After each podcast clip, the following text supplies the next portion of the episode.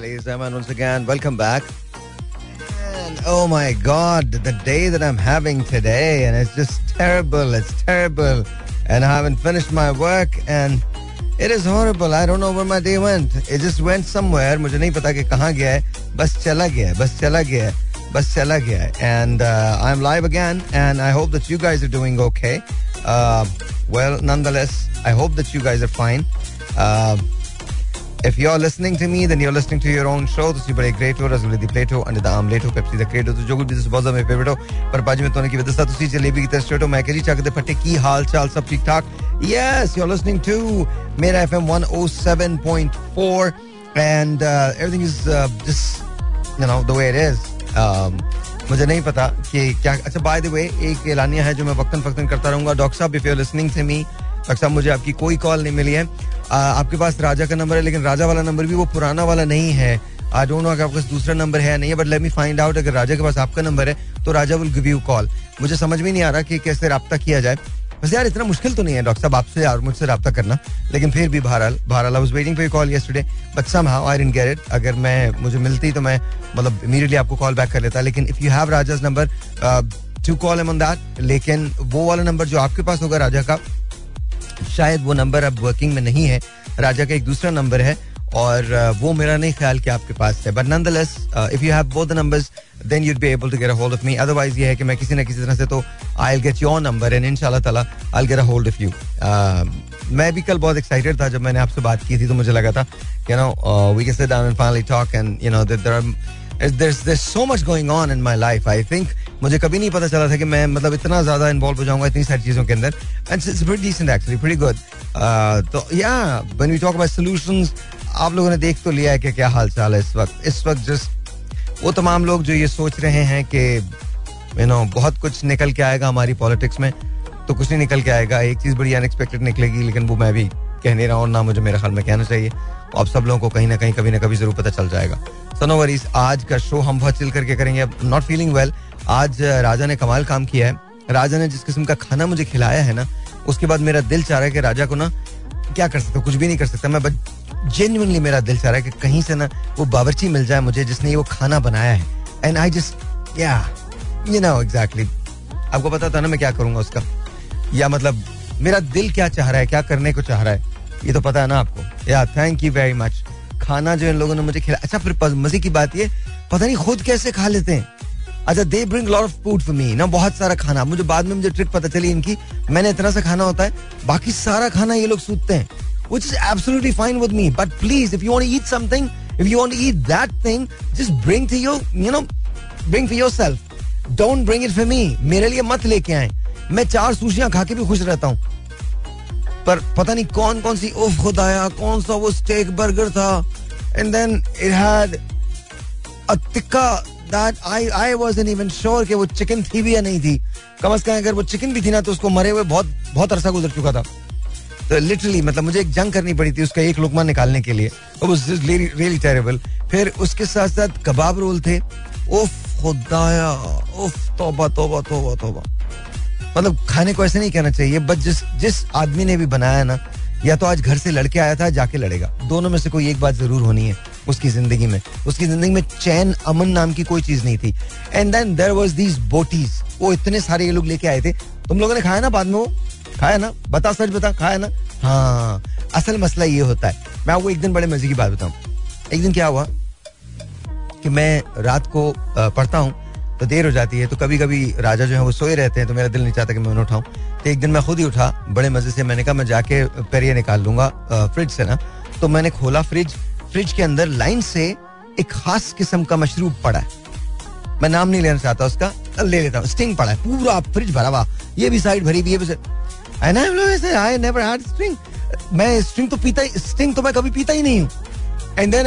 तो वो तो राजा का है। मुझे क्या खिलाएँगे, क्या पिलाएँगे। जैसे बॉस को चुइंगम पसंद है तो वन ही कार तो वो चुइंगम निकालते हैं और वो ज़रूर लेते हैं। देन छोटे छोटे चॉकलेट्स जो हैं, वो साइड पॉकेट्स के अंदर रख देते हैं because I like them also तो वो वो बॉस को बहुत पसंद है। अच्छा फिर बॉस को काजू की बर्फ़ी बहुत पसंद है। खाने के बाद काजू की बर्फ़ी होनी चाहिए। एक बर्फ़ी मेरी एक किलो इन लोगों की। It's okay but don't blame it on me अच्छा इसी तरह से मुझे वो लेमन के जो बिस्किट आते हैं ना बहुत पसंद है। लेमन के बिस्किट जिसके दो होते हैं, जिसके बीच में क्रीम होती है। मुझे वो बहुत ज़्यादा पसंद है। मैं चाय में डुबो के खाता हूँ। तो द थिंग इज़ कि वो सवाल ही नहीं पैदा होता। वो मुझे अक्सर ये बताया जाता है कि बॉस वो तो सब आपने खाए। समझ में नहीं आता, एक आदमी अगर दो बिस्किट रोज खा रहा है तो तीन चार पैक तो वो नहीं खत्म कर सकता। बट दैट्स व्हाट तो you know cool people they are जब इनका कुछ खाने को दिल होता है तो नाम बॉस का आता है, और उसके बाद आइएगा। मुझे गंदे वाले फ्राइज बहुत पसंद है। हम उनको गंदे वाले फ्राइज बोलते हैं। वो ठेले के फ्राइज होते हैं। उसको मैं डबल मरतबा निकलवाता हूँ।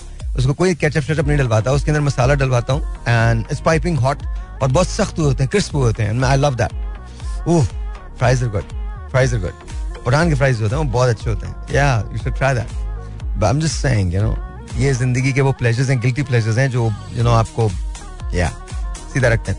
अच्छा anyways ladies I am going to play some cool songs today और ज़ाहिर है ये तो बात यहाँ खत्म हो जाएगी बिकॉज़ ये लोग तो चलाएँगे नहीं गाने। नहीं चलाएँगे ना? लेकिन मैं चलाऊँगा आज मैं चलाऊँगा आज मैं बहुत ज़्यादा थका हुआ हूँ। मैं कोई पॉलिटिक्स पे बात नहीं करना चाहता। आज मैं play a song and I make sure कि you guys listen to it it's Lala Ataulla Khan Esakhelvi and it's just a beautiful song listen to it I think you guys are gonna like it अभी मैं थोड़ी देर के अंदर telephone calls खोलता हूँ. अभी खोलता हूँ. बट सुनिए सुनिए. ओए ओए. मुझे गाना बहुत अच्छा लगता है. और I am gonna play some cool songs and hopefully अच्छा मुझे यार, इधर आओ जरा. ये जो, मैंने जो, ये वो गाना गाया था ना अच्छा ये गाना मैंने जिस जमाने में हम लोग इंडियन सॉन्ग चला सकते थे और गा सकते थे तो उस जमाने में गाया था। तुझसे नाराज़ नहीं ज़िंदगी हैरान हूँ मैं। ये मेरे मोबाइल पे दी थे इस वाले पे। मोबाइल पे इस पे व्हाट्सएप पे। That was nice but listen to this this is pretty cool actually alright ji alright कभी कभी ना मैं बहुत थक जाता हूँ। मैं आपको जेन्युइनली बता रहा हूँ कभी कभी मुझे अपना बचपन बहुत याद आता है। अपना पुराना मोहल्ला बहुत याद आता है। वो माशरा याद आता है जिसमें मैं बड़ा हुआ था। हम, हमारे पास बहुत ज़्यादा पैसा नहीं था, लेकिन बहुत डिफरेंट चीज़ें थी। बहुत टॉलरेंस थी हमारे पूरे मोहल्ले में। शायद वहाँ बहुत पढ़े लिखे लोग नहीं थे, लेकिन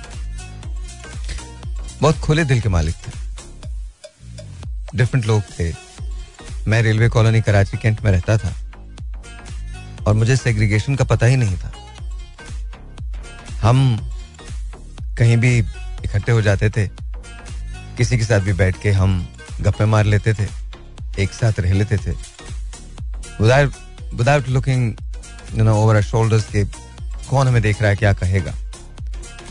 हम सभी लोग थे, इसमें हिंदू भी थे, क्रिश्चियन भी थे, मुसलमान भी थे नो पारसी भी थे, Sindhi, Punjabi, Hazarewal Balochi, Urdu speaking Pathan, Punjabi everyone and somehow हमें कुछ नज़र नहीं आता था। हमारे पास आपको एक बात बताऊँ, मैं बड़ा फैसिनेट हुआ करता था। एक जमाने में, मुझे पता नहीं अब मिलती या नहीं मिलती, लेकिन एक जमाने में एक छोटा सा स्टीमर मिलता था टेन का। और उसमें आग लगाते थे, थोड़ा सा उसमें मट्टी का तेल डलता था और वो पानी की जो बाल्टी होती है, उसके अंदर वो घूमता था। उस ब्यूटिफुल एंड तो वो मैं बहुत चलाता था। सदर में मिलता था वो। आई थिंक तीन या चार रुपए का मिलता था। और टीन का होता था बिल्कुल। उसमें कभी ग्रीन वो होता था पेपर होता था, कभी उसके अंदर रेड पेपर होता था। अच्छा एक ये वाला गेम था और ये सब हम लोग खेला करते थे। देन फिर उसके बाद मुझे याद है, वो पानी की बाल्टी में नीचे हम एक छोटा सा ग्लास रखते थे और ऊपर से कॉइन मतलब इस तरह से फेंक के और उसको देखते थे कि वो कॉइन है, उस ग्लास के अंदर गया है कि नहीं गया। तो दैट वाज देयर हमारे मोहल्ले में बरगद का एक दरख्त हुआ करता था। बहुत पुराना। अब नहीं। शायद काट दिया गया। तो खैर, वो मोहल्ला भी वैसा नहीं। उस दरख्त के नीचे बैठ के हम पता नहीं कौन कौन सी बातें किया करते थे। सारे के सारे। जिन दिनों लाइट चली जाती थी उन दिनों पूरा मोहल्ला ही तकरीबन बाहर आ जाता था। लोग चारपाइयाँ और कुर्सियाँ बाहर लगा लेते थे। बच्चे एक तरफ़ खेल रहे होते थे और हम लोग मतलब और बाकी बड़े बूढ़े गप्पे मारते थे। हमारे यहाँ भी लाइट दो ढाई घंटे से पहले नहीं आती थी। कभी कभी शायद इससे भी ज़्यादा देर हो जाती थी।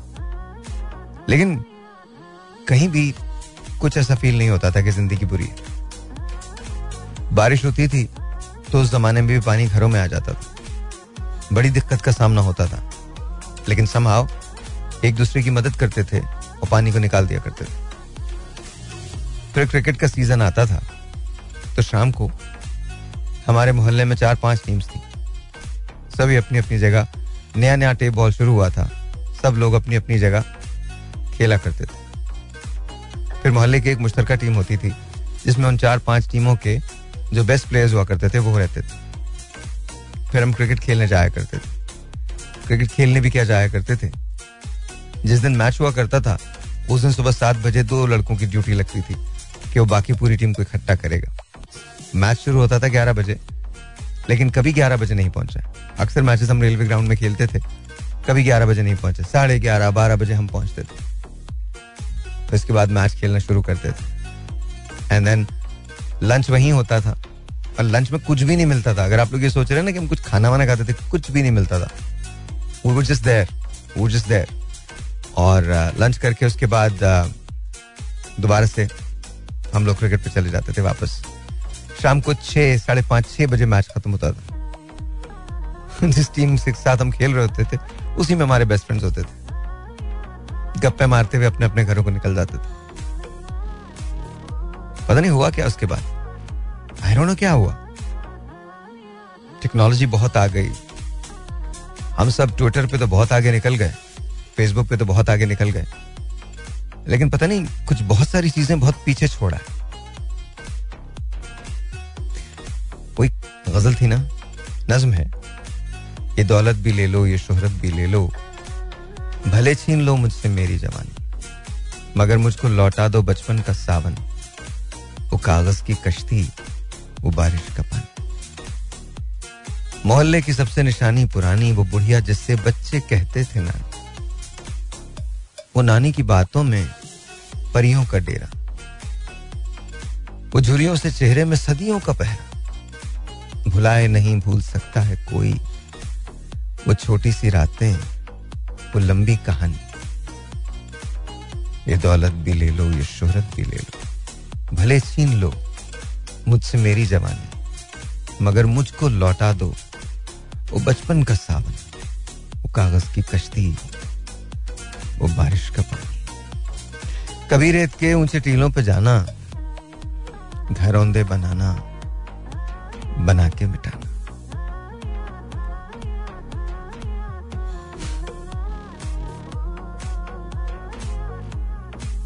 उसका एक शेर बहुत अच्छा था, इसी में था कहीं, याद नहीं आ रहा मुझे।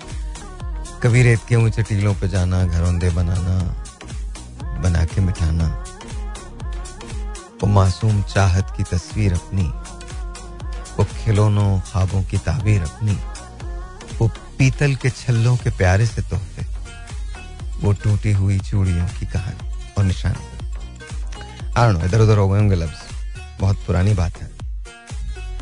उन्हीं दिनों नए नए हमने जगजीत सिंह साहब को सुनना शुरू किया उनकी एक नज्म मुझे उस जमाने में भी बहुत अच्छी लगती आज भी बस पूरी तो याद नहीं है।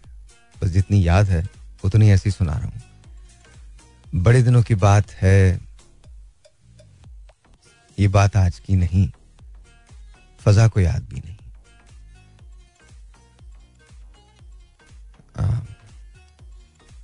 शबाब पर बाहर थी। फजा भी खुशगवार थी। मैं अपने घर से चल पड़ा, न जाने क्यों निकल पड़ा। किसी ने मुझको रोक कर बड़ी अदा से टोक कर कहा था, लौट आइए मेरी कसम न जाइए मगर मुझे खबर न थी, माहौल पर नज़र न थी।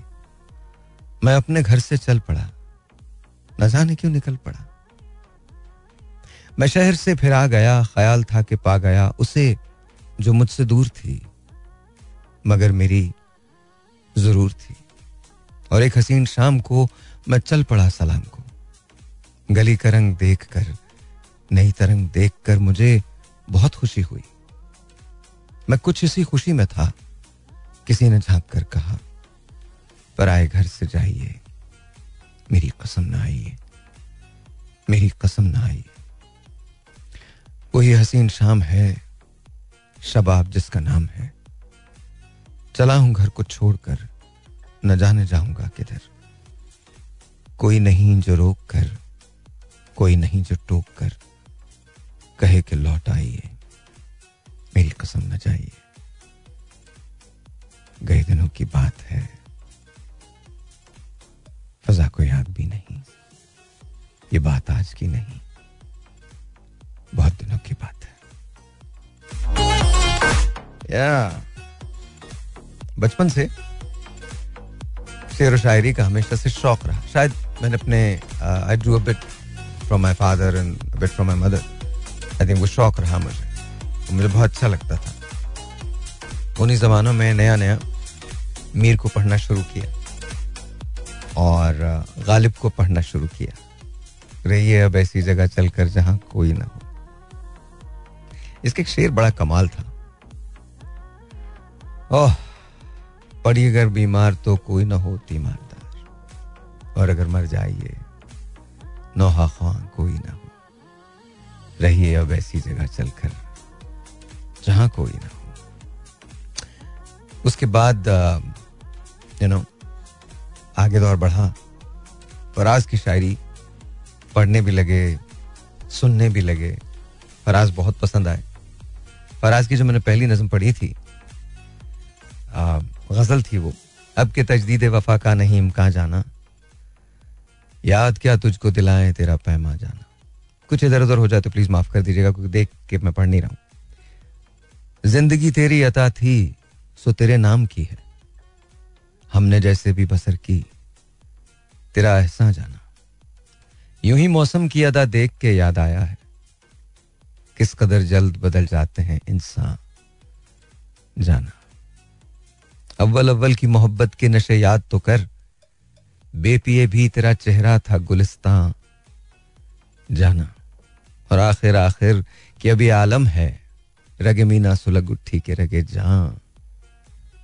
जाना।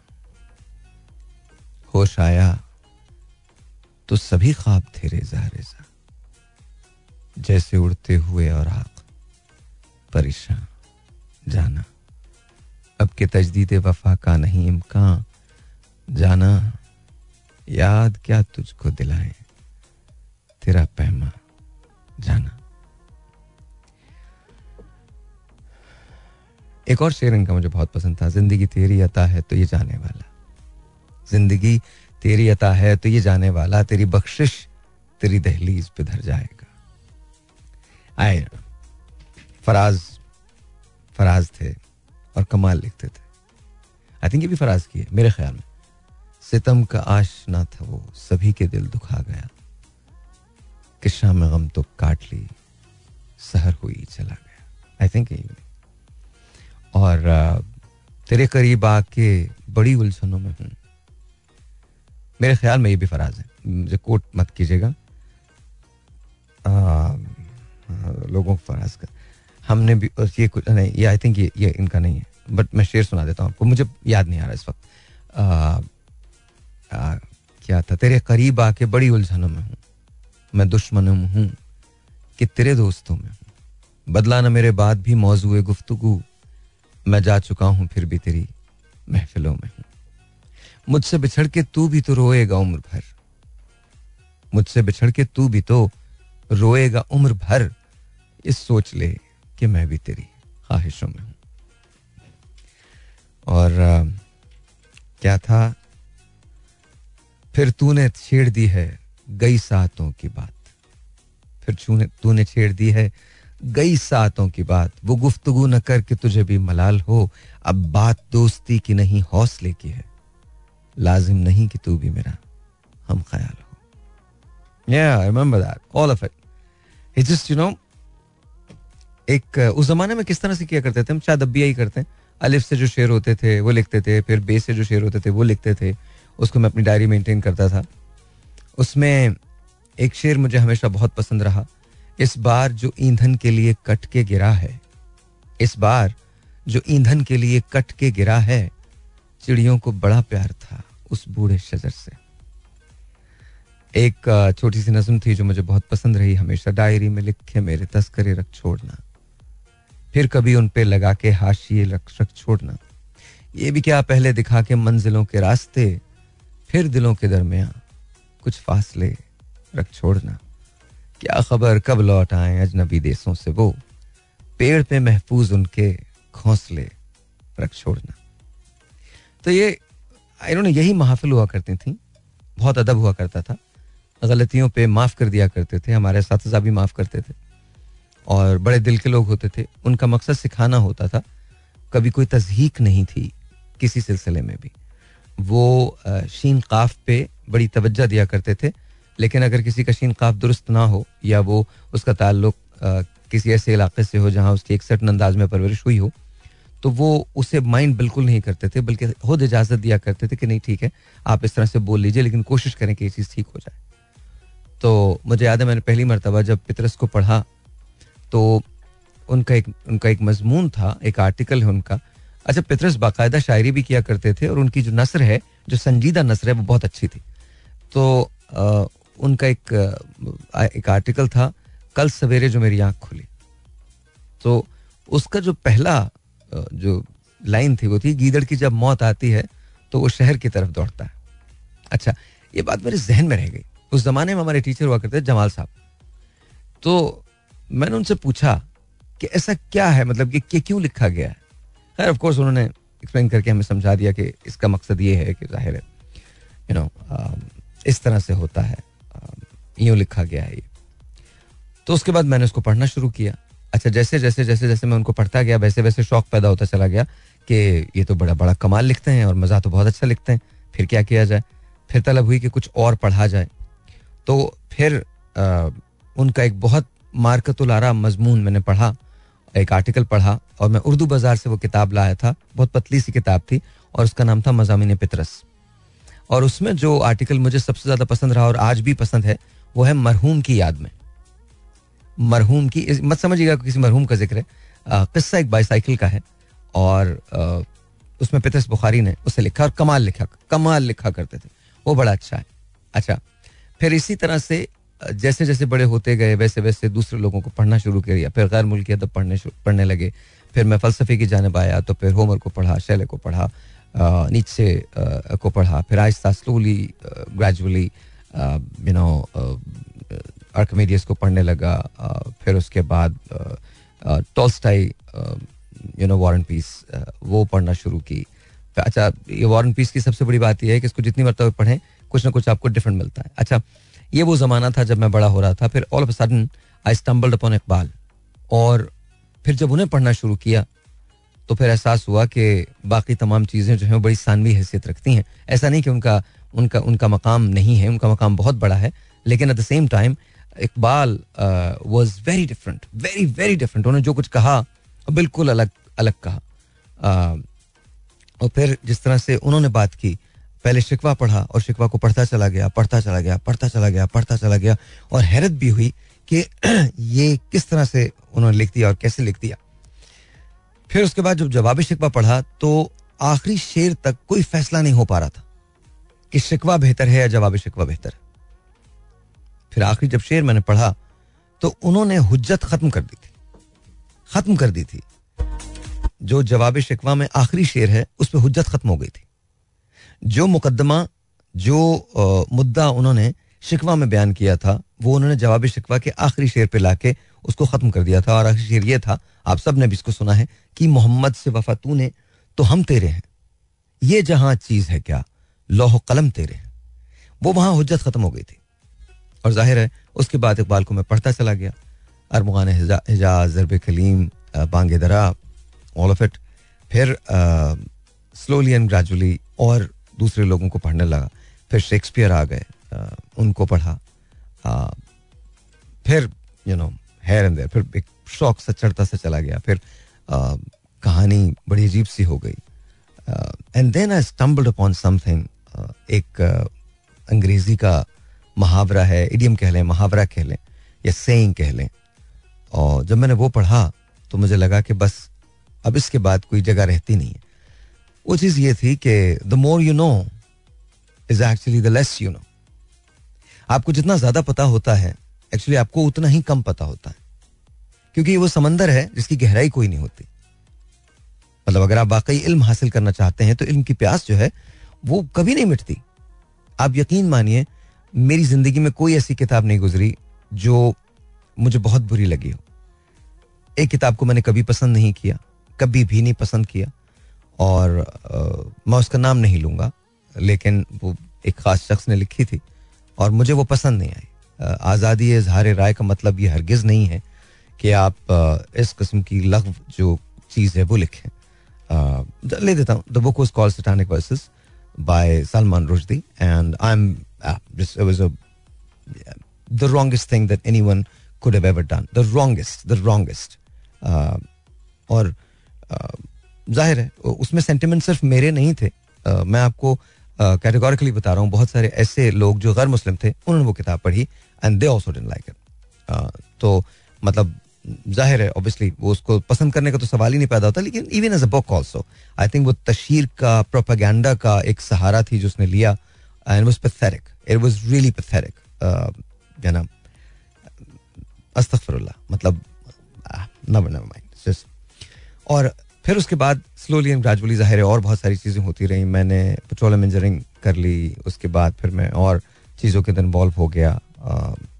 पढ़ने का शौक कभी नहीं गया। अभी रिसेंटली तीन चार साल पहले मैंने सोचा कि मैं NLP की डिग्री लेता हूँ न्यूरो लिंग्विस्टिक प्रोग्रामिंग उनकी डिग्री लेता हूँ। ह्यूमन बिहेवियर ज़ाहिर है मैं करता था मोटिवेशन करता था।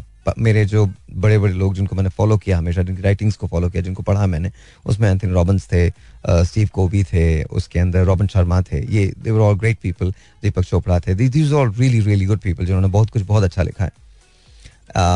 And then I myself started you know starting this you know ये जो एन जो था वो मैंने किया। तो उसके अंदर अगर masters in neuro linguistic programming human behaviour mind sciences इसके अंदर किया। तो मुझे बड़ा अच्छा लगा वो। वो सब का सब मुझे बड़ा बड़ा बेहतर लगा। आ, फिर उसके बाद कुछ टाइम बच गया था मेरी ज़िंदगी में तो मैंने सोचा कुछ नहीं करते अब अभी एस्ट्रोफिजिक्स ही कर लो। तो मैं वो शुरू कर दिया। तो मैं आपको सच बता रहा हूँ कि मैं इफ़ आई लुक बैक मेरी ज़िंदगी में ये सब कुछ और इसमें मेरी वो ज़िंदगी शामिल नहीं है जिसमें मैंने टेलीविज़न किया या रेडियो किया। देखिए एक ज़िंदगी मेरी हमेशा वो रही है जो मैं आपके सामने स्क्रीन पे या रेडियो पे गुजारता हूँ। और उसके एक बिल्कुल मुख्तलिफ़ और बिल्कुल अलग ज़िंदगी है।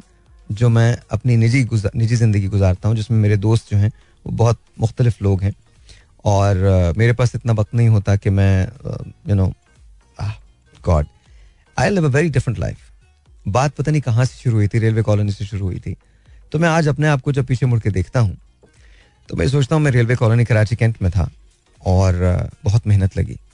और मैंने कुछ ना कुछ ज़िंदगी में थोड़ा बहुत कर लिया। पर आपको एक अजीब सी वाक्य बताऊँ मैं? And we are change this but एक अजीब सा वाक्य बताता हूँ। कभी कभी जब मैं बहुत ज़्यादा मुझे लगता है कि मुझे कुछ और करना चाहिए, और लेकिन मेरे पास बहुत थोड़ा सा टाइम होता है तो मैं अक्सर अपने पुराने मोहल्ले ज़रूर जाता हूँ। और मैं कुछ देर गाड़ी जो है वो घुमाता रहता हूँ, और रुक के कुछ पुराने दोस्त अब भी रह गए हैं, उनसे बात करता हूँ, उनको हेलो हाय करता हूँ, और उसके बाद चला जाता हूँ। लेकिन एक मैंने ऐसा मंजर देखा है, जो बहुत तकलीफ़ देता। हम क्रिकेट जब खेला करते थे तो जो रोड थी, वो लोको शेड रोड कहलाती थी, क्योंकि उस पर वो लोकोमोटिव शॉप थी। उसके अंदर इंजन की शंटिंग हुआ करती थी, इंजन शंट किया करते थे, और उसके बाद जाके अटैच हो जाया करते थे रेलगाड़ी से या मालगाड़ी से, जो भी जो भी जानी होती थी, ट्रेन जो जानी होती थी, उससे अटैच होते थे। लेकिन उनकी शंटिंग का, उनकी मेंटेनेंस का काम जो था वो वहाँ होता था। तो हम क्रिकेट रोड पे ही खेला करते थे नेट लगा के। तो मेरा बहुत, मेरे बहुत सारे दोस्त खेला करते थे और उस ज़माने में जब पाँच बजा करते थे या साढ़े पाँच का सारन बजता था तो मेरे जितने दोस्त जो मेरे साथ खेल रहे होते थे, उनके वालिद अपना टिफ़िन कैरी करके लाते थे और रोड पे से गुजर रहे होते तो हम लोग हाथ लाते थे, अंकल सलामकुम अंकल सलामकुम एंड टू बैक फिर बहुत सारे साल गुजर गए। एक बार मेरा बहुत दिल चाहा तो मैं उसी जगह चला गया जहाँ हम क्रिकेट खेला करते थे। अब वहाँ नेट लगाने की जगह नहीं थी, फिर भी मैंने गाड़ी को पार्क कर लिया और मैं आराम से बैठ गया। आज भी विसल बजी, सायरन बजा, लोग निकले, लेकिन उनमें मेरे दोस्तों के वालिद नहीं थे, बल्कि मेरे दोस्तों के वालिद की जगह मेरे दोस्तों ने पूरी कर दी थी। उनके हाथ में भी टिफ़िन थे और वो आहिस्ता आहिस्ता चलते हुए अपने घरों की तरफ़ जा रहे थे। इसमें गलती कुछ भी नहीं है। पर मैं ये सोचता हूँ कि हमारे मुल्क का निज़ाम बड़ा ज़बरदस्त है। लोगों के ख्वाबों को भी लिमिटेड कर देता है। रहना बुरा नहीं है। लेकिन तरक्की तो हर इंसान का बुनियादी हक है। कहीं ना कहीं हम ज़रूर गलत हुए इसके बारे में फिर कभी सही। आज पता नहीं कैसा मूड है। बहुत कुछ याद आ गया। मेरे मोहल्ले के बहुत सारे ऐसे लोग शायद ज़िंदगी में न तो ने कभी किसी फलसफी को पढ़ा, न शायद उन्होंने मुकम्मल तौर पे तालीम हासिल की होगी। लेकिन अजीब तरह के लोग थे। अच्छे बुरे की बहुत तमीज थी। वजादारी थी। माफ़ी देने का और माफ़ी मंगवाने का हुनर जानते थे। कभी किसी को पुट डाउन नहीं करते थे। हमें हमेशा ये सिखाया गया कि बड़ों की इज़्ज़त करो, अदब करो। और अगर गलती हो जाए तो माफ़ी मांग लो। पता नहीं, ये सब गया कहाँ? ये याद नहीं। लेकिन कहीं ना कहीं इस भरपूर तरक्की याफ्ता दौर में एक तहजीब आहिस्ता आहिस्ता खत्म हुई और अब बहुत कम कम देखने में आती है। मुझे पता नहीं हम आगे गए या ठहर गए या रास्ता बदल लिया। हो सकता है ये सिर्फ़ मैं हूँ। ज़ाहिर है मेरी उम्र में और आपकी उम्र में अब एक वाज फ़र्क है। लेकिन somehow I miss those times ये भी टाइम्स बहुत अच्छे हैं। Somehow I miss those times I still feel लोगों की थिंकिंग डिफरेंट थी। उनका मानना डिफरेंट था। उनके एम्बिशंस डिफरेंट थे। वो अपने आप से पहले और बहुत कुछ रखा करते थे। और हम सिर्फ़ अपने आप को रखते हैं। और वेलकम बैक आओ, बड़ी मजीब बात बताऊँ। मैं और मेरा दोस्त नसीमदार। ये लो। हम एक कप चाय लेते थे, वही पी लेते थे। और एक बात बताऊँ आपको। पैसे दोनों के पास नहीं होते थे। और हम, भुना गोश्त होता ना, वो खाया करते थे। मैंने वो कैसा होता था, हमें नहीं पता। लेकिन हमारे लिए वो दुनिया का सबसे अच्छा वो होता था बॉम्बे होटल है, अभी भी आज भी है यहाँ पे। तो उसके अंदर हम लोग खाया करते थे। उसके साथ एक लस्सी का ग्लास जिसके साथ एक एक्स्ट्रा ग्लास हम लेते थे और आधी आधी लस्सी पीते थे। या फिर कैंट स्टेशन पे अंडा छोले मिलते थे। बहुत शौक रहा भाई को छोले का। अंडे छोले का बहुत आज भी आ, मेरी मदर को पता है मेरे लिए अंडे का सालन जो है वो दुनिया का सबसे बेस्ट चीज़ होती है। मतलब भिंडी गोश्त मुझे बहुत पसंद है नहारी बहुत पसंद है पुलाव तो बहुत ही ज़्यादा पसंद है चिकन का pulao along with shami kebab and वो जो लाल वाली चटनी जो होती है उसके साथ बट मुझे मटर पुलाव बहुत पसंद है देन उसके साथ टमाटर की चटनी अगर तो ओह टू डाई फॉर लेकिन ज़ाहिर है वो तो चीज़ें नहीं मिल सकती थी। तो वहाँ पे आ, मैं आपको बताऊँ कि वहाँ पर एक एक कॉन्ट्रैक्टर हुआ करते थे जिनका जिनके ठेले पे आ, ये मिलता था छोले अंडे। और उसमें पता नहीं उसको अंडा ग्रेवी बोलते थे या क्या वो अंडा ग्रेवी? ग्रेवी होता? ग्रेवी और ग्रेवी ग्रेवी ग्रेवी हाँ। ग्रेवी। तो वो पहले हम अंडा छोले ले लेते थे और एक ही प्लेट के अंदर, और दो रोटी, दो नान, और उसके बाद फिर हम थोड़ा थोड़ा अंडा बचाते थे और छोले बचाते थे ताकि वो ग्रेवी डाल सके ना। तो ग्रेवी थोड़ा ज़्यादा लगता था तो हम लोग वो आराम से खाते थे। अच्छा फिर उसके बाद उस ज़माने में जो कोक और पेप्सी की बॉटल्स होती थी, ये शीशे की आती थी।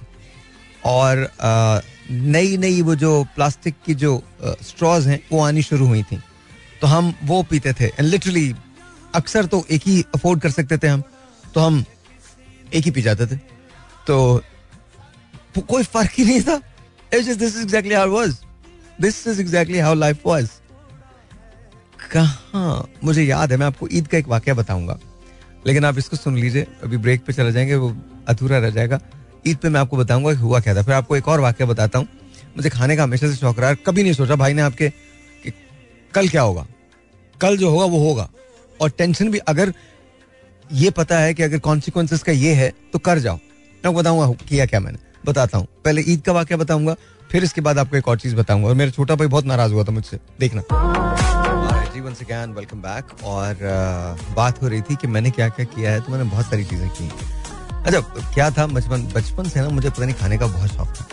पहले मैं आपको एक वाक्य बताता हूँ, जो मेरे बचपन का है, और उसका ताल्लुक भी खाने से और दूसरा वाक्य भी खाने से ताल्लुक रखता है। बल्कि एक तीसरा भी वाक्य है, तीनों बता दूँगा आपको, हुआ क्या? अच्छा पैसे बड़े लिमिटेड होते थे, ईदी मिली। और, ईद पे सेकंड डे मुझे इजाज़त होती थी, हमेशा भाई पहले दिन लिया करते थे मोटर बाइक वेस्पा था हमारे पास। तो पहले दिन भाई का होता था, दूसरे दिन या भाई सुबह ले लेते थे तो उस दिन आई थिंक ईद का सेकेंड डे था। हम रेलवे कॉलोनी कराची कैंट में रहते थे तो मैंने नसीम दाद से कहा, मैंने कहा, पापा मुझे दो घंटे के लिए स्कूटर दे रहे हैं तो विल गो कहते, ठीक है. तो हम चले। अच्छा इसके बाद जब हमने वो लिया तो स्कूटर रिज़र्व के अंदर था। वहाँ पर एक वेस्पा अगर किसी के पास हो तो एक आर भी ऐसे होता है, रिज़र्व के अंदर कुछ पेट्रोल उसके अंदर बाकी होता है। तो मैंने कहा हम आगे से भरवा लेंगे। कहता, ठीक है, भरवा लेंगे। अच्छा इसके बाद हम पहुँचे, क्लिफ्टन पहुँचे, और वहाँ पहुँचने के बाद हमने पार्क कर दिया स्कूटर जो था। उसके बाद हम टहलते टहलते सब कुछ करते। अच्छा हम वहाँ टहल रहे थे कि मुझे ना कुछ ऐसे चीज़ें नज़र आई जो खाने की बड़ी अच्छी थी। तो मैंने नसीम को मैंने कहा, खा लेंगे। कहता, यार, हम पहुँच नहीं पाएँगे। मैंने कहा, यार, मेरे ख्याल में तो पहुँच जाएँगे और फिर तो पापा से पैसे ले ही लेंगे तो मेरे ख्याल में खा लेते हैं। कहने लगा, यार, मुझे नहीं लगता। मैं यार, खा लेते हैं, कोई परवाह नहीं। हमने खा ली, हमने चिप्स ले लिए, कुछ पापड़ ले लिए, कुछ पता नहीं कोल्ड ड्रिंक्स ले ली, जो दिल में आया, हम सबने मतलब तीस चालीस रुपए थे, हमारे पास हमने सब उड़ा दी उसी वक्त खत्म मतलब फिनिश्ड आधे घंटे में। इसके बाद हमने, हम स्कूटर पे बैठे दोनों। जब हम वापस आ रहे हैं? अब्दुल्ला शाह गाजी पे स्कूटर बंद हो गया। उसके बाद हम दोनों आराम से इतमान से स्कूटर को खींचते खींचते खींचते खींचते, पहले कैंट स्टेशन लेके आए, फिर कैंट स्टेशन से रेलवे कॉलोनी लेके आए और ले जाके घर के अंदर खड़ा कर दिया। और उसके बाद नसीम दाद ने इतने बड़े बड़े मुगलजात तू कैसा है ना? तुझे पता नहीं होता। मैंने कहा, भाई, तुझे पता तेरे पास भी तो पैसे नहीं थे। कहता अच्छा मेरे पास तो पैसे ही नहीं थे, तेरे पास तो पैसे थे ना, हम थोड़ा तो बच सकते थे। खैर में वो बात आई, गई होगी। तो ये ये एक बात उसके कोई एक महीने के बाद मैं और ताहिर, हम, मेरा छोटा भाई, हम रीगल गए। रीगल में उन दोनों कैसेट्स भरवाए जाते थे। आपने ऑडियो कैसेट्स, मुझे नहीं पता, आप लोगों को पता है, नहीं पता कुछ लोगों को नहीं पता होगा। ऑडियो कैसेट हुआ करते थे, जो एक कैसेट प्लेयर के अंदर डलते थे, छोटे होते थे वो। वो सिक्सटी मिनट्स और नाइन्टी मिनट्स के होते थे तो उसके अंदर हम गाने लिख के देते थे और फिर वो गाने भरवाए जाते थे। और उसके वो कुछ पैसे चार्ज किया करते थे तो हम वहाँ पर गए। अच्छा अब जब मैं वहाँ से निकला तो मैंने देखा वहाँ पर एक चिकन रोल वाले की दुकान थी और उसमें वो मिल रहा था कोक भी साथ मिल रही थी। तो मैंने ताहिर से कहा, मैंने कहा, यार, देख बात सुन, ये कर लेते हैं। कहला, भाई, अगर ये कर लिए तो फिर तो पैसे नहीं बचेंगे, हम तो घर से भी बहुत दूर है। मैं कह लिसन कोई ना कोई इतने मोहल्ले वाले कोई ना कोई मिल ही जाएगा। यार, कोई नहीं मिलेगा, मैं बता रहा हूँ तुम्हें। देखो, गड़बड़ हो जाएगी। मैं कोई गड़बड़ नहीं होनी देख चिकन रोल मिस हो गया ना तो फिर बहुत गड़बड़ हो जाएगी। ये हमारे यहाँ नहीं मिलता। हमें फिर यहाँ पर आना पड़ेगा। लिटरली हम चलेंगे। एंड देखें आपको, अब मैं आपको फिर कह रहा हूँ, भाई, मेरे ख्याल में आपको ये नहीं करना चाहिए। मैंने कहा, देखो, अब तुम सोच लो। नहीं करना चाहिए, तुम्हारी मर्ज़ी है। ये पैसे हैं आधा आधा दोनों भाई लेंगे और ये जो बॉटल है ना कोक की, ये पीते पीते घर पहुँच जाएँगे, अगर नहीं भी हुआ। वो बेचारा मान गया मेरा, छोटा भाई था, मान गया मेरी बात। अच्छा हमने लिया दो मिनट के अंदर चट, बोतल भी गई और वो भी किया उसने। आधा खाया, आधा मैंने खाया, उसने आधी बोतल भी आधी मैंने भी अब हम दोनों एक दूसरे की शक्ल देख रहे हैं और दुकान से भी नहीं लेते। वो मुझे कहने लगा, अब क्या करें? मैं कहते देखो, दो सूरतें हैं। या तो इंतज़ार करें कि कोई जानने वाला मिल जाए, या चुप करके चलना शुरू कर देते। मेरी तरफ़ देखा ऐसे करके। पता नहीं दिल में क्या कहा होगा। आज भी मुझे वाक्य बताता लेकिन हम दोनों ने चलना शुरू कर दिया। तकरीबन दो घंटे के अंदर घर वापस पहुँचे चलते अच्छा उसके बाद उसके बाद एक बहुत कमाल ज़बरदस्त चीज़ हुई। उसके बाद ये उन दोनों की बात है जब मैं आशा भवानी में जा, जाता था। मैं किसी काम के सिलसिले में उर्दू बाज़ार गया। आई थिंक मैं और जसीमुद्दीन जमील थे। हम गए तो जसीम का घर रास्ते में पड़ता था तो जसीम ने घर पे मुझे पानी वानी पिलाया और जसीम ने कहा अच्छा ठीक है, फिर कल मिलते हैं। नीचे से बस मिल जाएगी, तू पहले सदर जाना, सदर से फिर तुझे बस मिल जाएगी, जो कैंट स्टेशन तुझे छोड़ दी वहाँ से तू पैदल चल जा। मैंने कहा, ठीक है। खैर, अब जब मैं नीचे पहुँचा तो मैंने वो बस ले ली, जो सदर तक मुझे छोड़ दी मैं बिल्कुल उसी दुकान के सामने था, जहाँ वो चिकन रोल मिलता। है I am not hearing I am serious अच्छा मैं उतरा, अब मेरे जेब में कुल साढ़े तीन रुपए या चार रुपए पड़े हुए थे। चिकन रोल भी तकरीबन इतने का ही था। क्या पता नहीं कोक के पैसे, मुझे याद नहीं अब। सोचा, क्या करना चाहिए? क्या करना चाहिए? अगर मैंने चिकन रोल ले लिया तो उसका मतलब ये होगा कि मैं घर पैदल जाऊँगा। लेकिन अगर नहीं लिया तो उसका ये मतलब है कि फिर ये चिकन रोल दोबारा नहीं मिलेगा। मैंने पैसे निकाले थे उसको दिए चिकन रोल लिया।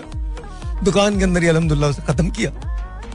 और इतमान से सीटी बजाता, शाम चार बजे घर पहुँचा। दिस इज़ डन मुझे ऐसा लगता है कि जैसे ज़िंदगी की अच्छा वो लम्हे जो थे वो बड़े खूबसूरत थे, बहुत अच्छे थे it was beautiful I knew कि मुझे पैदल जाना पड़ेगा बट सम हाउ मेरे लिए वो प्राइस ठीक थी। आई एम नॉट सेइंग कि आप लोग नहीं करते आप लोग भी ऐसे बड़ी सिली हरकतें ऐसे हम लोग बहुत करते बहुत सिली हरकतें करते थे। उफ, ऐसे ऐसे चीज़ें हैं cricket hockey football squash tennis ये तमाम चीज़ें हम लोग खेला करते थे। फिर एक अल्हम्दुलिल्लाह ऐसे पक्के रंग के होते थे हम आय हाय हाय तांबे में धुले हुए बच्चे नहीं होते। वो वाले बच्चे सारा सारा दिन क्रिकेट खेल रहे हैं। उनका काम ना कोई सन ब्लॉक जल छल लगाने पता ही नहीं था नहीं पता था। और हमारे यहाँ उस जमाने में जो सन ब्लॉक्स हुआ करते थे, वो ना व्हाइट पूरा छोड़ देते थे यहाँ पे ना। तो मुझे वो बहुत जहर लगता था। तो हम मतलब ज़ाहिर है वो नहीं लगाते थे। तो उफ, पूरा वक्त क्रिकेट के लिए बाहर रहना और हॉकी के लिए बाहर आना। उस जमाने में हॉकी बहुत खेली जाती थी। हॉकी के अंदर हमारे जो लेजेंड्स थे, जिनमें हसन सरदार, मैं आपको पाकिस्तान की फॉरवर्ड लाइन बताता हूँ। Right out Kalimullah right in Manzoor junior centre forward Hassan Sardar left in Hanif Khan left out Samiullah. ये तो मुझे याद है, ये तो मुझे याद है। अच्छा इसमें बाकी में तरमीम हो गई थी लेफ़्ट आउट समी भाई के बजाय, समीउल्ला के बजाय, फिर वसीम फिरोज आ गए थे he was really good too फिर उसके बाद centre half Akhtar Rasool right half Rashid and I think left half Naeem Akhtar. Naeem भाई, थोड़े से लेट थे बट नईम अख्तर भी आए थे। फिर उसके बाद Munawar Zaman Manzoor Hassan full backs and goalkeeping में मैंने सलीम शेरवानी को भी देखा है, मैंने कमर जिया को भी देखा है, और मैंने शाहिद अली खान को भी देखा है। जिस जमाने में शाहिद भाई थे तो शाहिद भाई के जमाने में कासिम जिया और तोकीर डार हुआ करते थे। तोकीर नासिर, तोकीर नहीं not Tauqir Nasir, Tauqir Dar Tauqir Dar and Qasim Zia. And then हमारी जो हाफ़ लाइन थी, वो अख्तर रसूल पे मुश्तमिल थी। एंड सेंटर हाफ़ हुआ करते थे वो लेफ़्ट हाफ़ जो थे वो नईम अख्तर थे और राइट हाफ़ रशीद थे। और फिर कलीमुल्ला गए थे इस तरफ़ आ गए थे, मंजूर जूनियर थे और राइट इन एक सलीम शेरवानी भी हुआ करते थे जो आए थे। वो राइट इन बन गए थे और वो ड्रिबलिंग की उनको बहुत आदत थी। फिर सेंटर फॉरवर्ड हसन सरदार के बजाय मुमताज़ हैदर आए थे और इफ्तार आ गए थे। और फिर लेफ़्ट इन हनीफ खान बहुत अरसे तक रहे थे और फिर लेफ़्ट आउट वसीम फिरोज बहुत अरसे तक खेले थे। तो ये ये टीम मुझे याद है, ये टीम मुझे याद है। और that was beautiful those were those were days हम हॉकी स्टेडियम में मैच देखने जाते थे। It it used to be jam packed उफ मुझे याद है, हम हॉलैंड का मैच देखने गए थे। Pakistan was playing against Holland.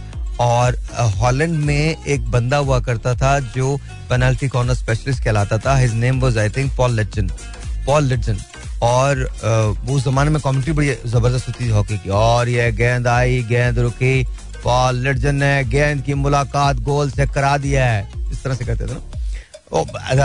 गेंद आई समीउल्ला के पास। समीउल्ला ने एक खिलाड़ी को डॉच दिया उन्होंने पास दिया सलीम शेरवानी को, सलीम शेरवानी गेंद को लिया आगे बढ़ने पास दिया यहाँ मंजूर जूनियर को, मंजूर जूनियर ने पास थ्रू कर दिया है। लेफ़्ट हैंड हनीफ खान के पास है। टॉप डी पे सेंटर में उन्होंने पास दिया सतार को और हसन भाई। और गोल मतलब somehow it was back then I used to do it very very quick और वो तो मुझे याद है कि वो बड़ा कमाल था। हमने 84 में ओलंपिक्स जीते थे। 84 आई थिंक 84 के ओलंपिक्स थे और मैं अपने कमरे में बैठ के ऑस्ट्रेलिया का पाकिस्तान का सेमीफाइनल देख रहा था। पाकिस्तान हॉकी ऑस्ट्रेलिया का।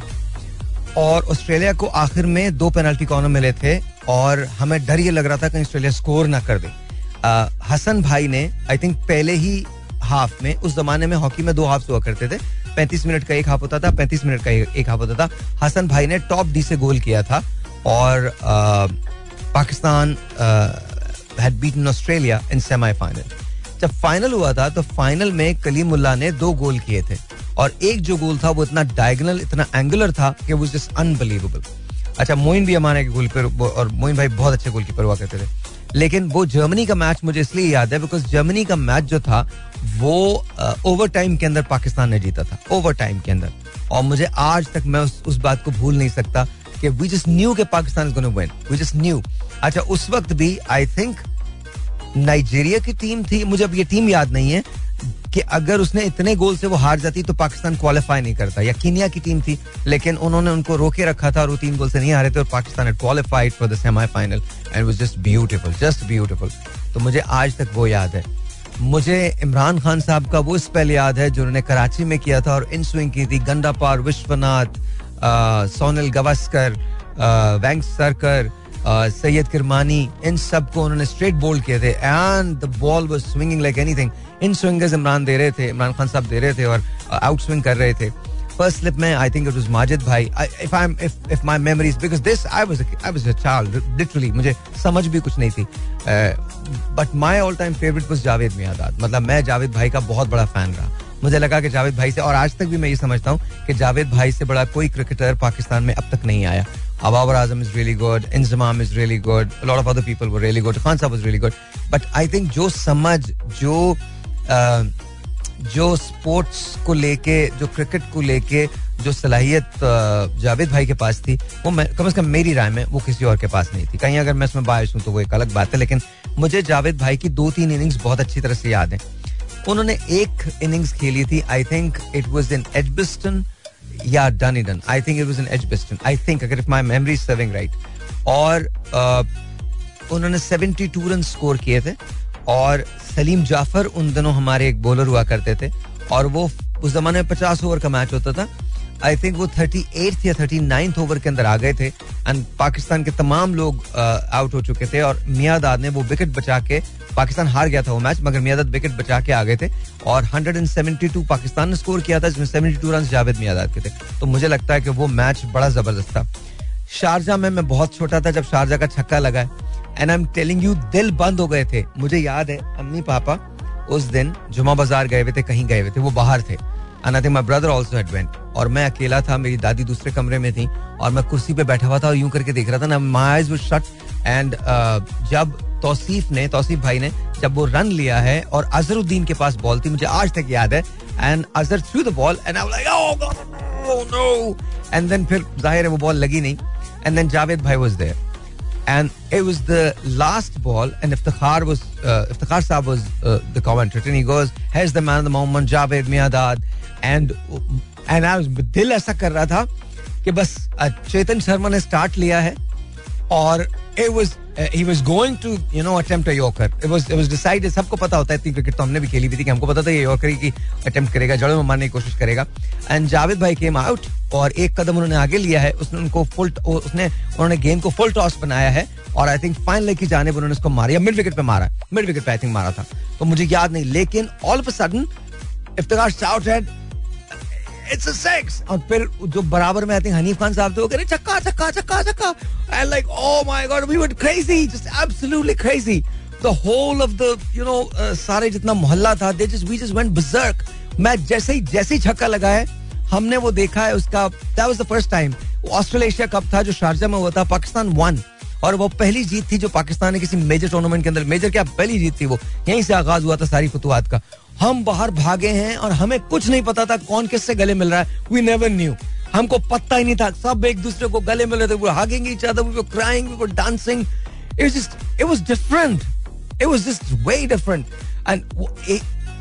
जावेद ये उनकी इनिंग्स मुझे बहुत अच्छी तरह से याद है। फिर वो इनिंग बहुत बड़ी नहीं थी। सिर्फ़ 16 रन उन्होंने स्कोर किए थे। But the bowler was Marshall Javed भाई ने एक ओवर में मार्शल को चार चौके मारे थे। चार चौके एक चार और पाँचवें ओवर पे वो आउट हो गए थे एज लगा था और वो विकेट के अंदर बॉल चली गई थी। लेकिन I was stun hitting Malcolm Marshall the most fierce bowler in the world Malcolm Marshall it was in a joke तो मुझे मुझे ऐसा लगता है कि जावेद भाई से बेहतर cricketer I, I don't know if my memory is I think it was Marshall. It was not Garner I think it was Marshall. लेकिन वेस्ट इंडीज उस जमाने में उनके कैप्टन हुआ करते थे Clive Lloyd and then of course Viv Richards बन गए थे। And sir Viv Richards amazing man amazing man मैंने उन्हें खेलते हुए देखा। है मार्शल को मैंने विव रिचर्ड्स को बगैर पैड के खेलते हुए देखा कराची के नेशनल स्टेडियम में।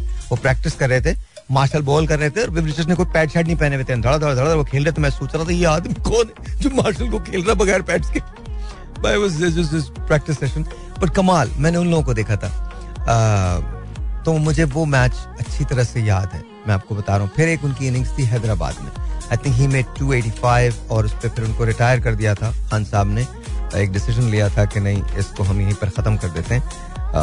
जिसका मुझे बड़ा दुख है because he had to make 334 run अगर एक घंटा और मिल जाता तो तीन सौ चौंतीस रन पूरे हो जाते। आई थिंक डॉन ब्रेडमैन का वो रिकॉर्ड था जो कि यू नो टूट जाना था और, वो it would been Javed Miandad Pakistan के पहले होते जिन्होंने तीन सौ रन किए होते। लेकिन आई थिंक वो नहीं हो पाया।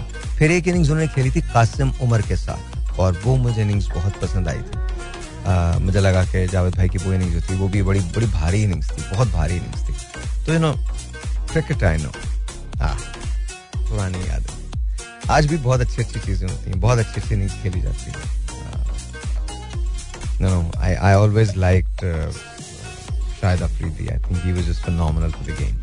Uh, amazing, amazing, amazing, amazing man.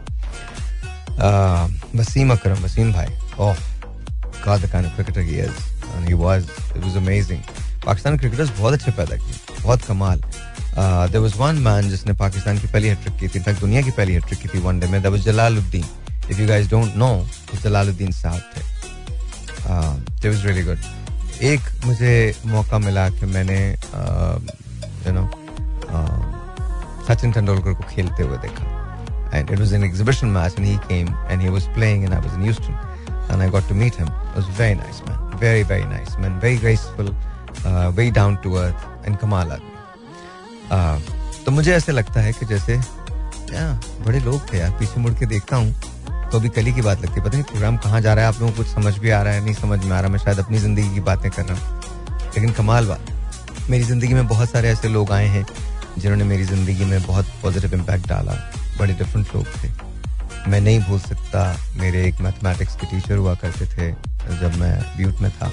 His name was doctor Narendra Pandey और uh, वो कमाल आदमी थे। Doctor Pandey was was an amazing amazing man Delhi से उनका ताल्लुक था। इंतहाई शुस्ता उर्दू हिंदी और अंग्रेज़ी बोला करते थे।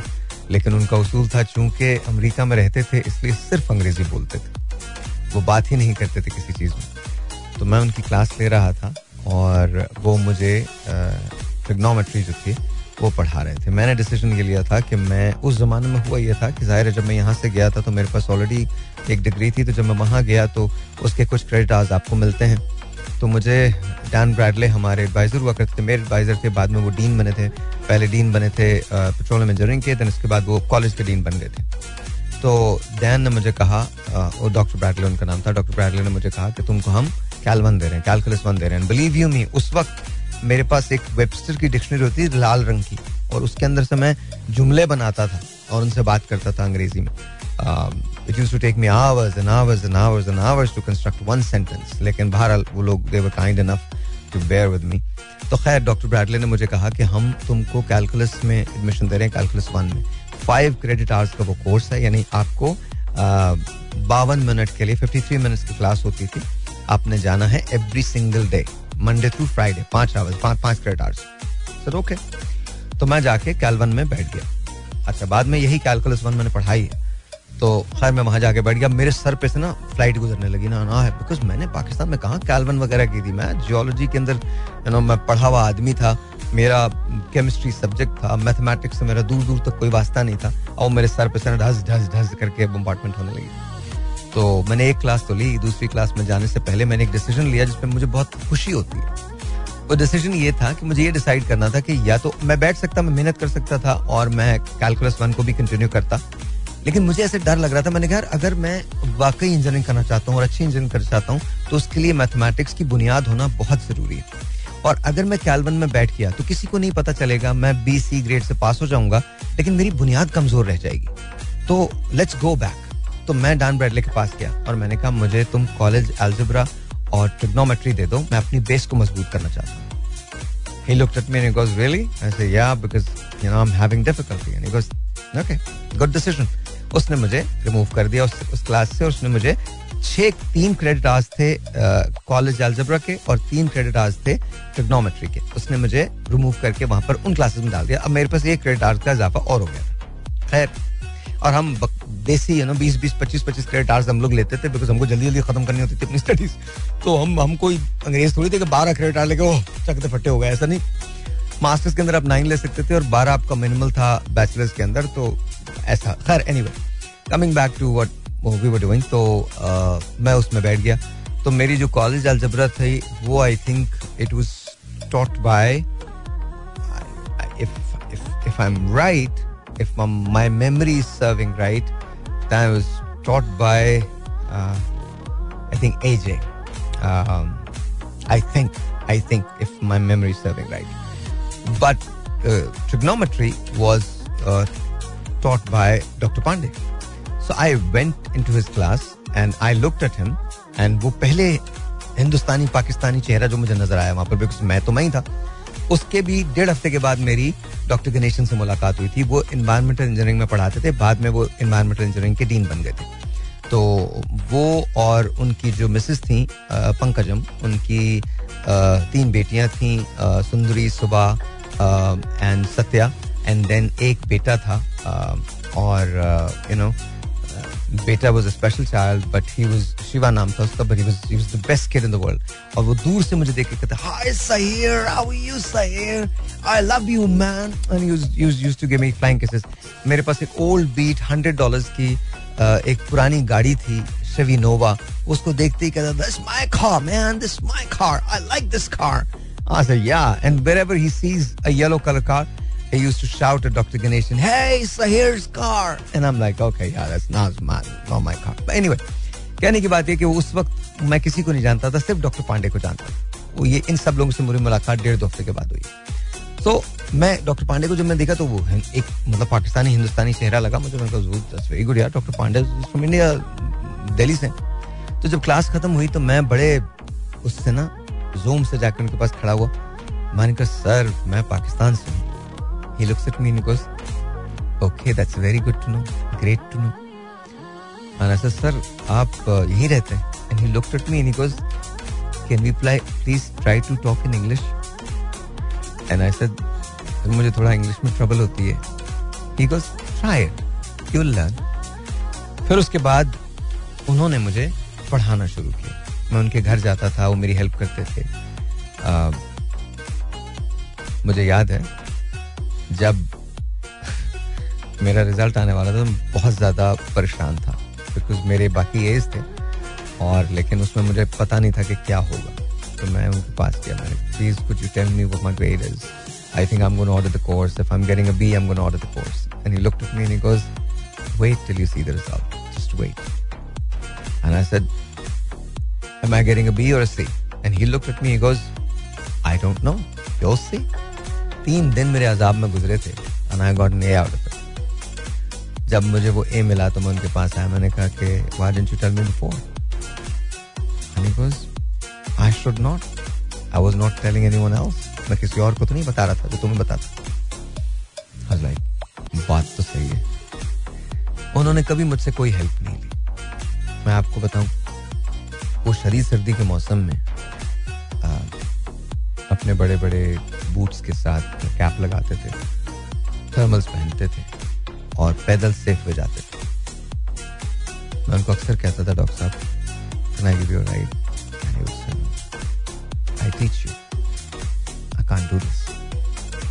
अपने घर बुलाते थे, वो लोग जैन थे और उनके यहाँ प्याज वगैरह कुछ इस्तेमाल नहीं होती बहुत सादा सा खाना होता था जो खाते थे। उनके पास बहुत सारी किताबें थी। एक साल के बाद मुझे पता चला, उन्हें उर्दू बहुत अच्छी आती थी, वो बहुत अच्छा उर्दू पढ़ते थे। शायरी बहुत पढ़ाते थे। उनको साहिल ध्यानवी अल्लामा इकबाल, ये तमाम लोग बहुत पसंद थे। उनके घर में बहुत सारी शायरी की किताबें थी, उर्दू अदब की किताबें थी। उनकी Mrs she was amazing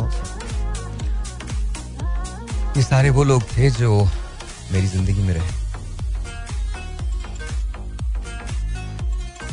Khalid Ansari मेरे दोस्त थे, जो ब्यूट में रहते थे, वो दूसरे पाकिस्तानी थे।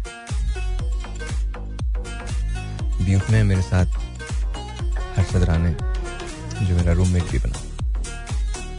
We fought the first time we met he was an Indian and I was a Pakistani and we fought उसने मुझे मारा, मैंने उसे मारा। And we never spoke for two days या ओनली टू डेज़ दो दिन के बाद I was sitting. तो मैंने हर्षद को देखा वो ट्रे उठा के घूम रहा था। उसको जगह नहीं मिल रही थी। तो मैंने अपनी ट्रे इधर मैंने कहा यहाँ बैठ जा। थोड़ा हकलाता था। तो मुझे कहता तो, तो सही सही बैठ जाओ मैं यहाँ पे। मैंने कहा बैठ जा कुछ नहीं होता। खाना खा ले खाना खाने के बाद खाने के बाद लड़ेंगे। तो फिर हंसने लगा। तो मैं भी हंसने लगा। फिर एक वक्त ऐसा आया कि हम लोग दोनों साथ रहने लगे। मेरा रूममेट था। फिर ऐसा भी वक्त आया कुछ और लोग आ गए। काफ़ी लोग बढ़ने लगा ब्यूट में इंटरनेशनल स्टूडेंट्स तो एक दफ़ा एक पार्टी के अंदर बहस छिड़ गई हिंदुस्तान पाकिस्तान की और मैं अकेला था। और वहाँ पर कुछ लोगों ने पाकिस्तान के बारे में कुछ कहा तो मैं तो खड़ा हो ही गया था। लेकिन मेरे साथ हर्षित भी खड़ा हो गया। No, no, you can't say that. ये हेट तुम अपने पास रखो।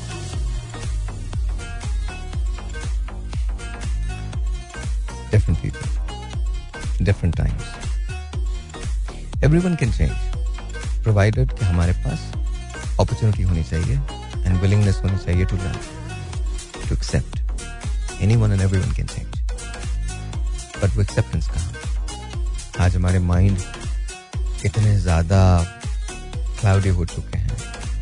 इतनी ज़्यादा उसमें फिल्थ है कि हमको हर चीज़ ही बुरी लगती है, हर चीज़ ही गलत लगती है। आज बड़ी तकलीफ़ है इस बात की। बेशुमार मेरे ऐसे दोस्त हैं जिनका ताल्लुक इंडिया से है। वो खुद जो कश्मीर में हो रहा है, उसको पसंद नहीं करते। But somehow I think कि जो गवर्नमेंट्स होती हैं, चाहे वो किसी भी मुल्क की उनके अपने कुछ ऐसे एजेंडाज होते हैं जिसका बरह रास्त आवाम से कोई भी ताल्लुक नहीं होता। फिर उसके बाद जो बाकी रही सही कसर है, वो ये जो जरा ब्लाग है, जिसे मीडिया कहते हैं वेदर इट्स सोशल मीडिया और electronic media whatever kind of media print media सही सही कसर वो पूरी कर देता है। समहाउ कहीं ना कहीं से मोहब्बत अपनी जगह बना लेती है। और कहीं ना कहीं, मेरे ख्याल में कम्युनिकेशन की वजह से चीज़ें बेहतर हो सकती हैं, अगर हम करना चाहें तो। मैं ऐसे लोगों में पला पड़ा पाकिस्तान जब वापस आया तो मुझे ऐसा लगता था कि जैसे यहाँ मैं फिट नहीं डिफरेंट थी चीज़ें। शायद यहाँ के लोग मुझे आगे लगे, बहुत आगे। बाद में समझ आया कि आगे या पीछे की बात नहीं थी। डिफरेंट प्रिंसिपल्स थे। स्लोली एंड ग्रेजुअली यहाँ मैं सेट हो गया। मेरा अपना मुल्क था, मेरा अपना मुल्क है ऑब्वियसली फिर उसके बाद कोई प्रॉब्लम नहीं। समझने का होता है ना? अगर मैं ये डिसाइड कर लेता कि नहीं, मैं तो यहाँ सेटल ही नहीं हो पा रहा, मैंने चौदह, पंद्रह अठारह साल बाहर गुजार लिए मुझे बाहर ही जाना नहीं, क्यों जाना यहीं से गया था ना? ये तो मुझसे कहीं नहीं गया था।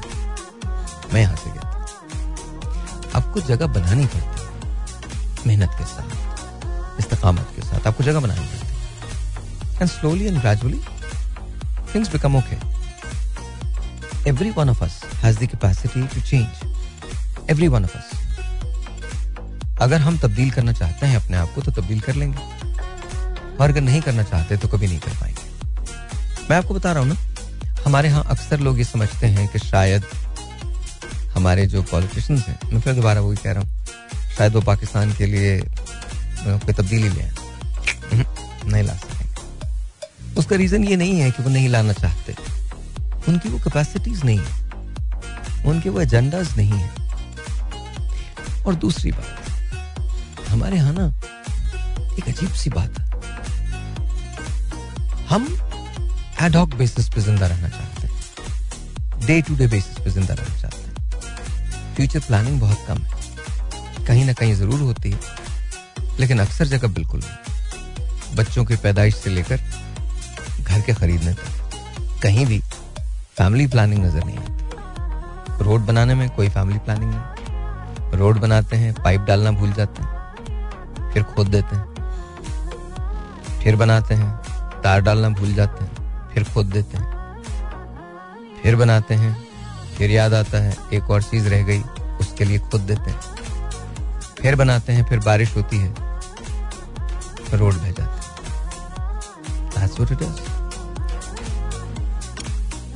हमारा स्कूल जो हुआ करता था, वो सेंट एंथनीस हुआ करता कैंट स्टेशन कमाल स्कूल था। मेरी हेडमिस्ट्रेस हुआ करती थी मिस सलमा। मेरी क्लास टीचर थी मिस लू और uh, हमारी इंग्लिश की टीचर थी मिस लोइजा वो अपने हस्बैंड के साथ होंडा सेवेंटी पे जाती थी। And I use to think that miss Luisa was the most beautiful woman in the world मुझे उनसे ज़्यादा कोई खातून नहीं लगती।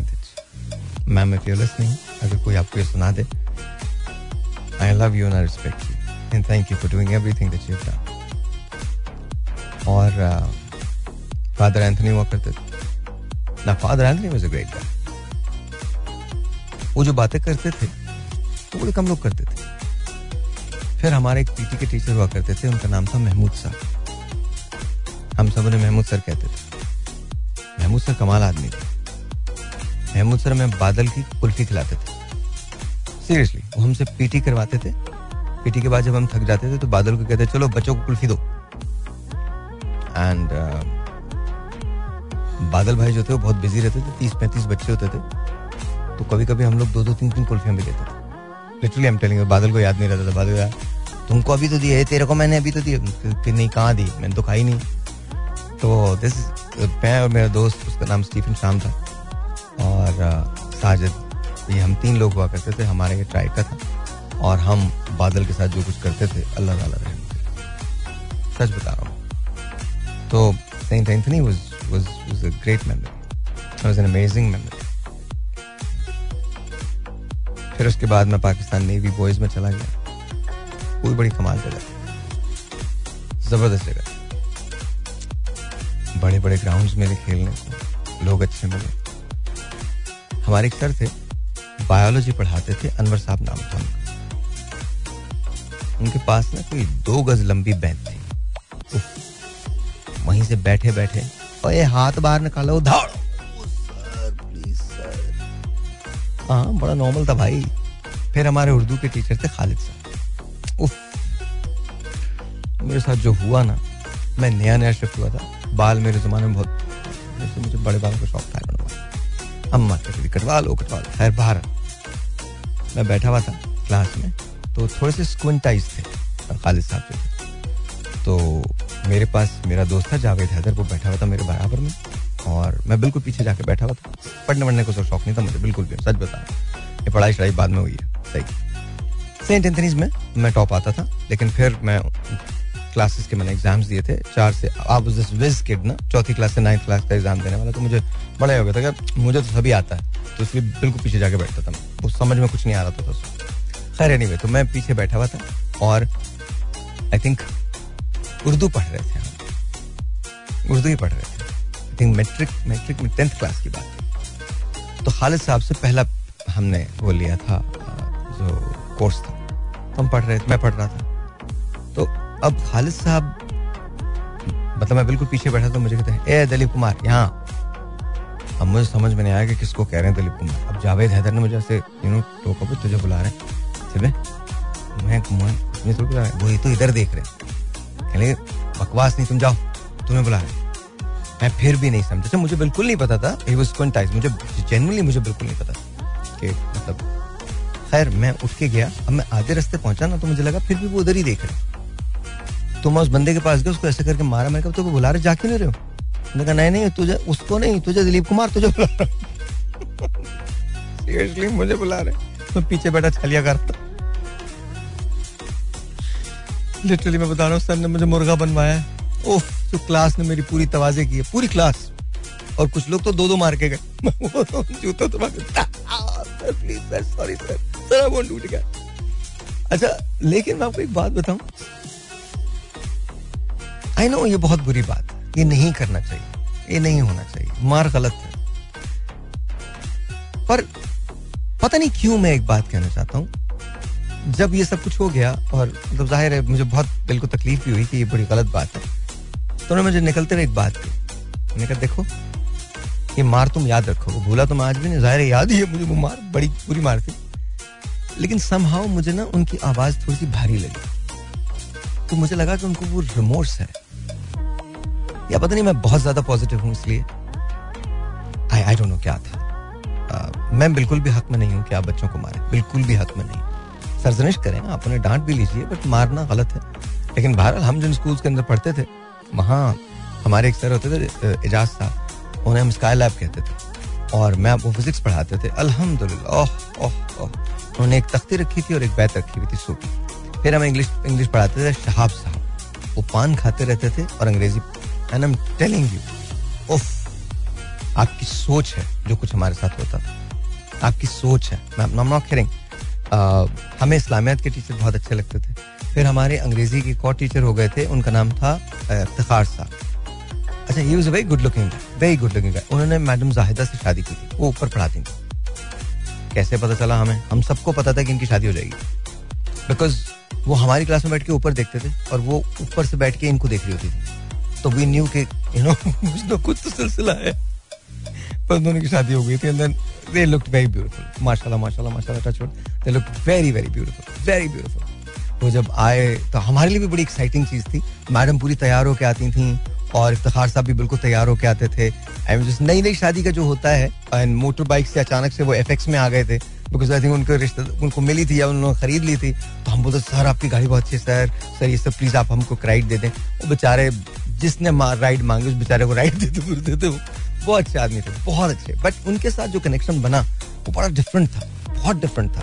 उन्होंने ज़िंदगी की बहुत सारी चीज़ें हमको सिखाई। मेरे एक और प्रोफेसर हुआ करते थे बट वो उर्दू साइंस कॉलेज में थे, उनका नाम जावेद साहब था। वो जोग्राफी पढ़ाते थे। जावेद साहब was the first one who identified in me कि तुम में एक रिसर्चर छुपा हुआ और मैं कहता था, सर, आप क्या बातें करें? सर, मैं तो मैं उस जमाने में भाई लोग हो गया था मतलब जेन्युन भाई लोग था मैं उर्दू साइंस कॉलेज के पट्टे के उस जमाने में तो अब तो उर्दू साइंस कॉलेज बहुत ज़बरदस्त है पहले भी ज़बरदस्त था लेकिन पहले फड्डे फड्डे बहुत ज़्यादा होते थे बहुत फड्डे होते थे मतलब टिका के फड्डे होते थे तो वो मतलब ज़ाहिर है वो थोड़ा सा डिफरेंट था उर्दू साइंस कॉलेज उस जमाने में हमने बड़ा एक एक डिफ़िकल्ट दौर गुजारा है टफ दौर था वो लेकिन उन्होंने उस वक्त मुझे कहा था उन्होंने मुझे एक रिसर्च का एक प्रोजेक्ट दिया था और मुझे कहा तुम इस पर रिसर्च करो मैं जब रिसर्च करके लाया उन्होंने कहा you know what this is what you should do और ये जावेद साहब थे जिनकी ये सारी इंकरेजमेंट थी, जिसकी वजह से मैंने आगे बढ़ने का सोचा, आगे पढ़ने का सोचा। अशफाक चचा हुआ करते थे,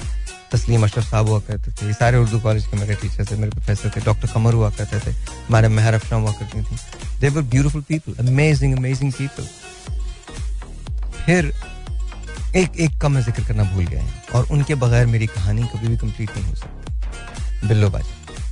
शबाना बाजी बिल्लू बाजी हम जिस मोहल्ले में रहे, रेलवे कॉलोनी में, वहाँ एक घर था जिसे हम चार नंबर के, वो एक, दो, तीन, चार, पाँच छः सात, आठ, नौ, दस दस घर एक साथ थे। उसमें चार नंबर वाला घर जो था, वो माशाल्लाह खान साहब का था। वो बिल्लू बाजी के फादर थे। और बिल्लू बाजी जो थी, वो हमारी टीचर थी। मैं ज़िंदगी में आज जो कुछ भी हूँ, जैसा भी हूँ उसमें एक बहुत बड़ा हिस्सा जो है वो मेरे टीचर है सात साल का और उसमें बिल्लबाजी सर फहरिस्त मुझे डिविजन सिखाने वाली वो मल्टीप्लिकेशन सिखाने वाली वो, मुझे टेबल्स याद करवाने वाली वो, मुझे उर्दू पढ़ाने वाली वो, मुझे अंग्रेज़ी पढ़ाने वाली वो, इस्लामियत पढ़ाने वाली वो। माशरती हुआ करती थी उस ज़माने में, पाकिस्तान स्टडीज़ नाइन्थ में आई थी। माशरती पढ़ाने वाली वो साइंस पढ़ाने वाली वो सारी सब्जेक्ट हम उनके पास पढ़ते थे। हम उनके पास जाया करते थे तीन बजे। And use to get done by six thirty I love you ma'am I love you Billu बाजी हमेशा मैं आपको बाजी कहता हूँ तो आप आई लव यू फिर मैट्रिक में मुझे पढ़ाया बेग साहब। अब्दुल कादिर बेग नाम था एन के स्टूडेंट थे वो। और हमारे घर आया करते थे। दो मरतबा आते थे। सुबह भी आते थे, शाम को भी आते थे। और उनसे बहुत डर लगा करता था। मारते बहुत थे वो, बट पढ़ाते थे। उनकी वजह से बहुत सारी चीज़ें बहुत अच्छी हुई। मुझे ये पता चल गया था कि अगर मैंने मेहनत की तो ज़िंदगी में सभी कुछ हो जाए।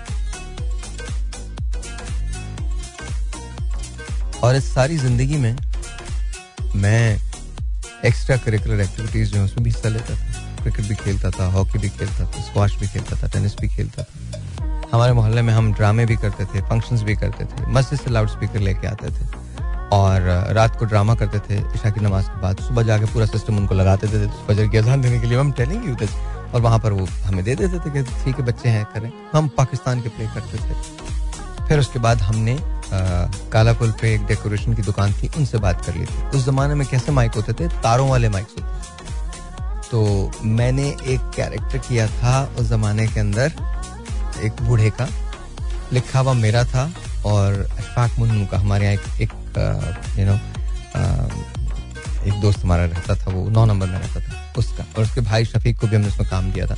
उसमें एक सत्तर साल बूढ़े का मैंने कैरेक्टर किया था तो मुझे दाढ़ी मेरी टिक नहीं रही थी। अब मुझे पता ही नहीं चला कि क्या करना। तो मैंने सारे डायलॉग जो हैं वो उस तरफ़ खड़े होकर बोले थे दीवार की तरफ़ जहाँ तो किसी ने मुझे देखा ही नहीं चेहरा मैंने देखा ही नहीं। बट सब लोग कह रहे थे ये जो आदमी है ना ये जो लड़का ये बहुत अच्छा बोलता है। आवाज़ तो मेरी बहुत अच्छी थी बट किसी ने क्योंकि दाढ़ी बिल्कुल नीचे आ रही थी मेरी तो हम वो क्या करते थे।